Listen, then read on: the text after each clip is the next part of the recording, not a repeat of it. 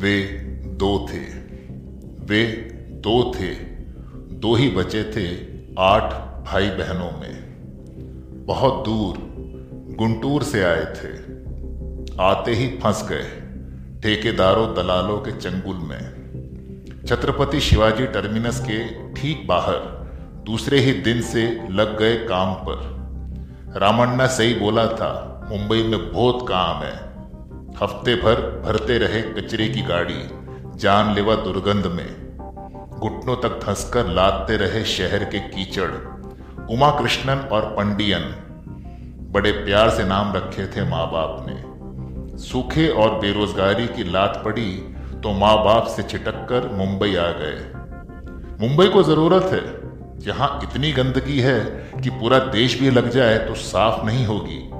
उम्र 25 साल। वे दो थे, दो ही बचे थे। जब पहली बार बिना किसी प्रशिक्षण या एहतियात के घुसे थे महानगर के गटर के मेन होल में, शहर की गंदगी निकालने, और वे दो भी नहीं बचे, आठ भाई बहनों में। वे नहीं मरे बम धमाकों में, रेल दुर्घटना में या नक्सली बंदूकों से।